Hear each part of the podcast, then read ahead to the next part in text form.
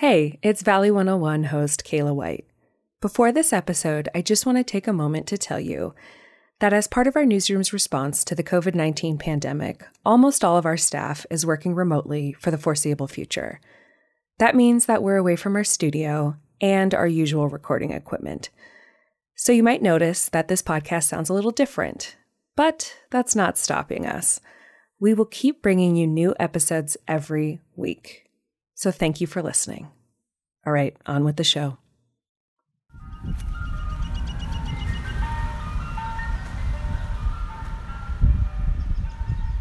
That sound of the ice cream truck is so comforting to me. It transports me to my childhood summers spent at my Bubby's house. Bubby is Yiddish for grandma. I'm not Jewish, but it's the title Bubby prefers because grandma makes her feel old. That's producer Taylor Seely. I love the music of the ice cream truck because it reminds me of swimming at her home. And when the truck would drive by, she would usually let me get the Tweety Bird ice cream adorned with blue gumballs for eyes. Like so many of us, Taylor has been trying to take note of the silver linings lately even if it's something as simple as a memory of the summers at her Bubby's. It all started when my aunt asked me if there were any good news stories right now. She was feeling a little down, I think. And truth be told, I was pretty drained too. So that gave Taylor an idea. Welcome to Valley 101 a podcast from the Arizona Republic and azcentral.com where we answer the questions you ask about Metro Phoenix. I'm your host, Kaila White. Today we're talking about the positive stories that are taking place during this pandemic. You know, the acts of kindness that make you feel just a little bit better. Because believe it or not, it's not all doom and gloom. Good news stories are out there, and they're plentiful. Here's Taylor with more.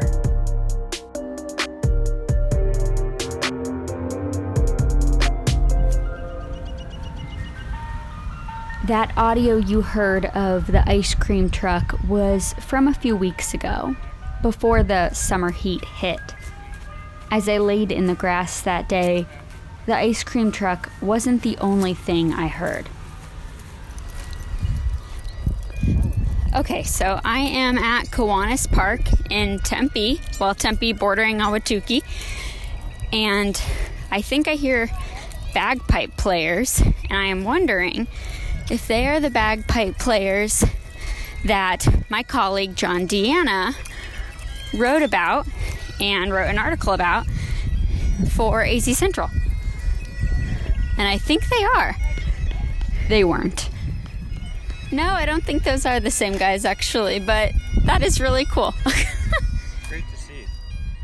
I was so excited because John's story was so heartwarming, but I'll let him share it. My name is John D'Anna. Uh, I'm a senior reporter at the Arizona Republic, where I have worked for 27 years. So I found out about the two bagpipe players. Um, their names are James and Thomas Rowley, and they're a couple of uh, teenagers who live in Tempe.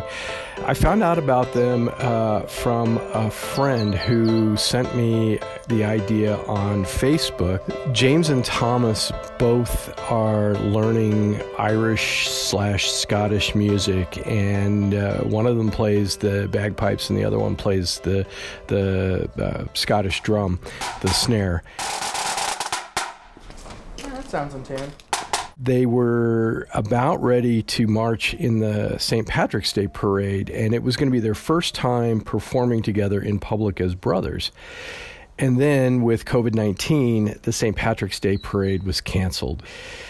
When the parade was canceled, their their mother said, uh, "Look, you know, you guys can go out in the street in front of our house and have your own parade." And so they did that, and the neighbors liked it. Somebody down the street saw them on St. Patrick's Day and posted a video, and a lot of people were saying, "Oh, I wish they were on my street." And that sort of gave them an idea that you know maybe we can do these kind of parades in other neighborhoods, and other people will like it. And so I told the kids that, and I said, "What would you guys think about putting a next door post and saying, hey, you know, if you want us to come and play on your street, we can." So I posted a video on Nextdoor and I said, hey, do you want my kids to come practice on your street? And it's blown up. They are booked solid two, two to three practices a day. Practice lasts about 15, 20 minutes. Their mom formed a uh, Facebook page for them, and it's called uh, Two Man Pipe Band. If you want to look it up on Facebook, mom created that and then started booking appointments around their neighborhood. And so she would drive them uh, every afternoon and as many as a couple of times a day to different spots around Tempe. And they would uh, uh, get out in their kilts and get their bagpipes and their drums and perform for the neighbors. If you look at most other kids my age, they're all just stuck inside wondering what the heck am I going to do for the next several weeks. And I'm out here every day doing this to make neighbors around us happy. I love it. I mean, it's a good break in the day. I'm working from home today, so it was nice to have this to look forward to and come out in the afternoon and kind of break up the sitting at the computer thing.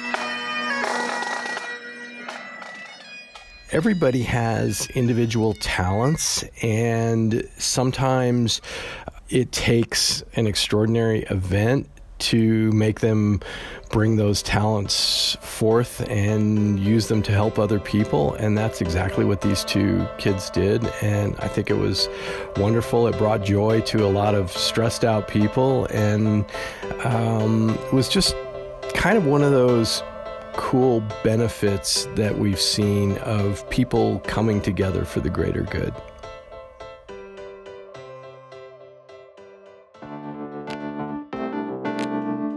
My name is Tirion Morris, and I am the nightlife reporter uh, on the food and dining team with the Arizona Republic. So, one of the stories that really stuck out to me the most was about OHSO Brewing and Distilling. They're a local company here that has four locations, along with uh, one in the airport. And they brew beer, and they also have a distillery where they make a line of flavored vodkas and a couple other interesting spirits. Banner Health reached out to them to see if they would be able to switch the focus of their distillery to making hand sanitizer. It was a project that the team over there jumped on quickly. Hello, Phoenix. I'm Jeff Smith. I'm Taylor Wright. Uh, we are the distillers for OHSO Distillery and Brewery. Uh, currently, we're making hand sanitizer for local health organizations. Uh, and now they've completely shifted the focus of their distillery in North Scottsdale to making hand sanitizer to deliver to hospitals. They had given out 200 um, gallons in the first two days and they were looking at delivering another 200 gallons that weekend.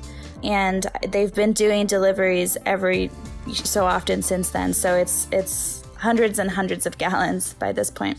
Obviously, we're in a shortage of hand sanitizer right now. You can't really find it anywhere. The best option you have if you're around a sink with soap and water, wash your hands. Hand sanitizer is really.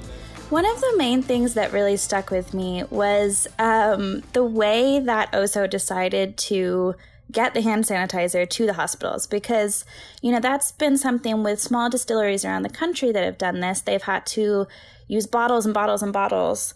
But also, being in the in the unique position that it's also a brewery, had kegs on hand.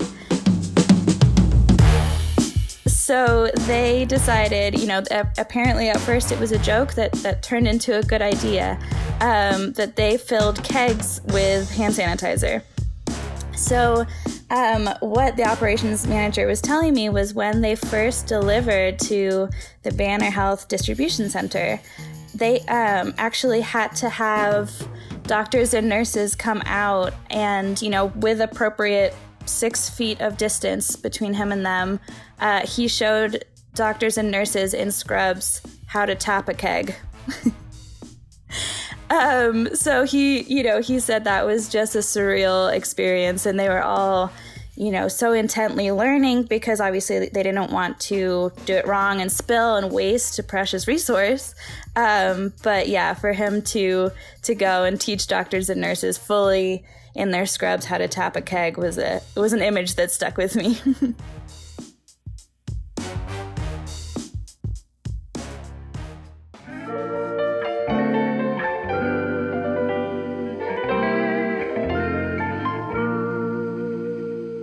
name is Chelsea Hoffman, and I'm a reporter for the Breaking News Desk at the Arizona Republic.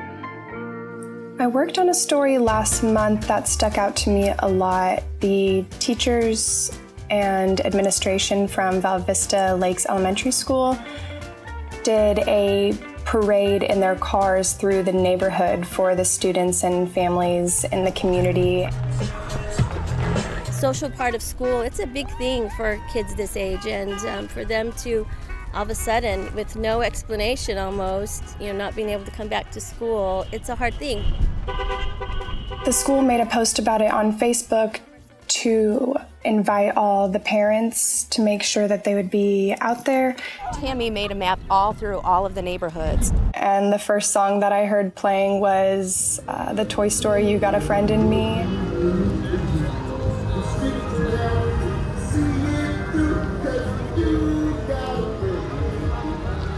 Weather was really beautiful out that day.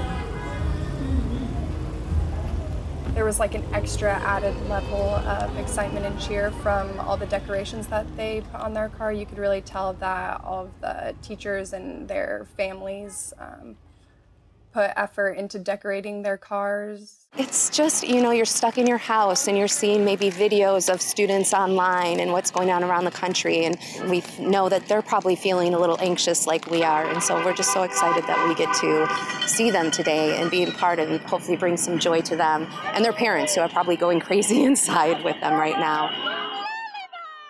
Some teachers even brought blow up pool toys that were sticking out of the back window of their cars, like unicorns, or um, I think one person was on a golf cart. I think it's just really important to keep the connection going. And so we thought if we could just do a little teacher parade, practicing social distancing by staying in our cars and driving around through our school boundaries, that we'd be able to see our kids and wave to them. The thing that stuck out to me the most is how it didn't just affect the community that was directly linked to that elementary school, it, it affected the entire community in that neighborhood. So it wasn't just students that were coming out when they heard the honking and music. Um, there was a moment where I was parked and watching the parade go past, and an elderly woman opened up her garage and walked out with her walker and was waving at all the cars that were coming past. So it was able to provide a moment of excitement and joy for not just the students and the parents involved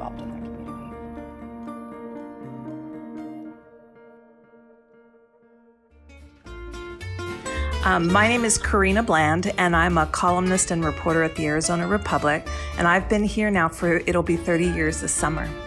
You know, I've always sort of focused on the belief that there are really good people in the world. So I really look for the kinds of stories that can unite us, no matter what your background is. I'm a tap dancer, and through the dance community, I have met this couple named Mindy and Paul Hubbard, who are with Short and Sweet Entertainment, and they perform all over the country at community centers and assisted living centers and nursing homes. And so I had heard that they were doing this performance. So I arrived at the um, assisted living facility and could spot Mindy and Paul right away because they wear a lot of sequins. It was a perfect day. It was it was still cool out, but the sun was out. There was a slight breeze and as they began to set up, the door kind of kicked open and one at a time the staff was bringing out residents who used wheelchairs or used walkers, and they kind of set everybody up about eight feet apart on the sidewalk. For this show, Paul sings a lot of older songs, like songs that the residents were probably more likely to know. But then things got really wild once he slipped into his Elvis impersonation and started doing the Hound Dog and and all those and all the all the ones that they love. So um, that got them on their feet. You can knock me down, my face, slander my name all over the place, do anything. And they were so excited because. Um, you know, they usually have like 10 activities a day and everything's been canceled and they've had to spend their time in their rooms. They eat their meals in their room instead of the community dining hall. So they were hungry for this. you know they they kind of you know paul and mindy were always like talking very positively you know whenever he would she would dance over near him and he would be like six feet back get away from me i don't know where you've been so you know they just and what and as he spoke to the residents between between numbers, you know, he was really just positive. Hey, don't let this thing worry you. We'll get through it, all right? You know, staff, your friends, your family are going to help us all get through this corona thing, huh? Try to stay, you know, try to stay upbeat. Think about, I know you can't see your families right now, but this will end, you know. And before he sang, you know, blue skies, he said, now everybody look up and look at the sky and just know when you're feeling trapped inside, there it is. You know, here's blue skies. I'm never gonna stop the rain because I'm free. Okay, so the best part of that day was a woman named Mo Shaver who had just turned 93 the day before. And she had had, you know, not a great birthday because, of course, none of her family could come and see her. And when she came out the door, she shouted at Paul and Mindy, I'm here to dance with you. And they had done two shows that day, and she had been at the earlier one too. And that woman got up out of her seat and and danced and especially when you know the Elvis came on she was hooting and she got the the the women with her dancing and I just thought to myself wow 93 years old in the middle of a pandemic now who knows what this woman has witnessed in her life but she's up and she's dancing and so if she can do it anyone can do it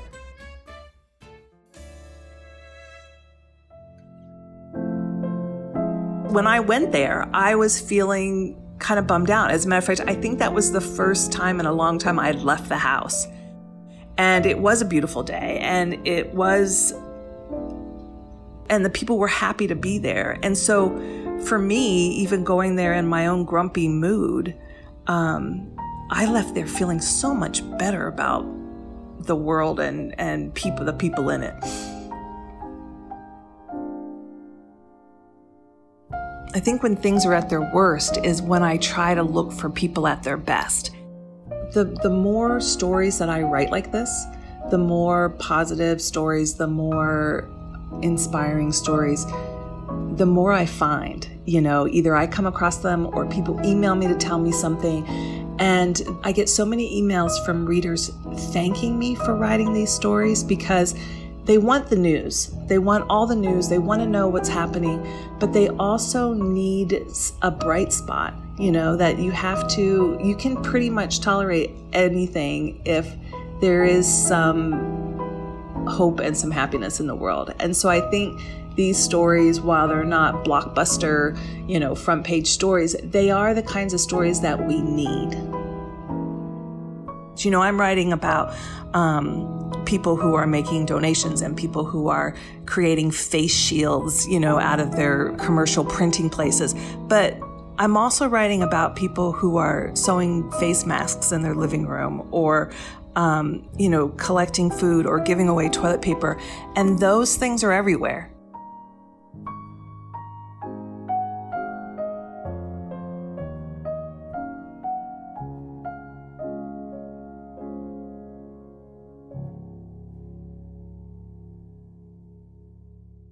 I hope these stories have left a little warm, fuzzy feeling in your heart.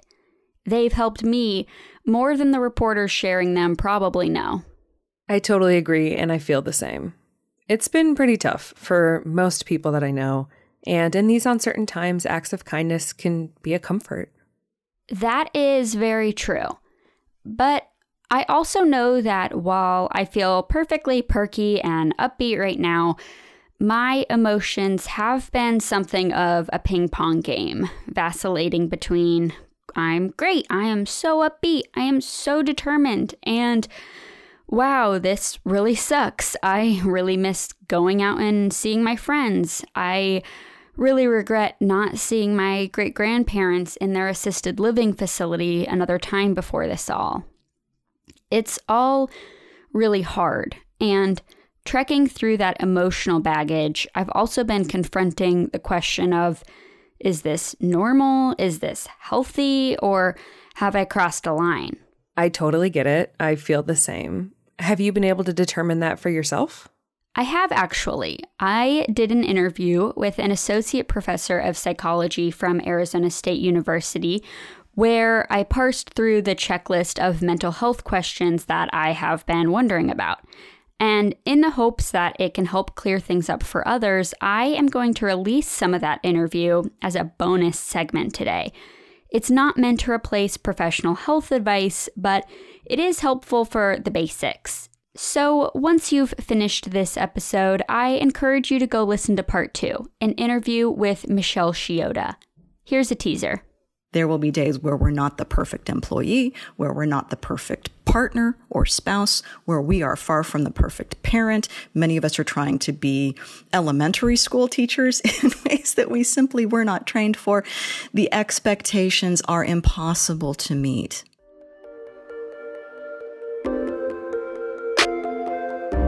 Well, that's it for today.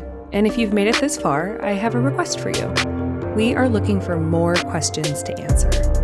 So if there's some curiosity you want us to explore, please send it to us at valley101.azcentral.com. All right, see you next week.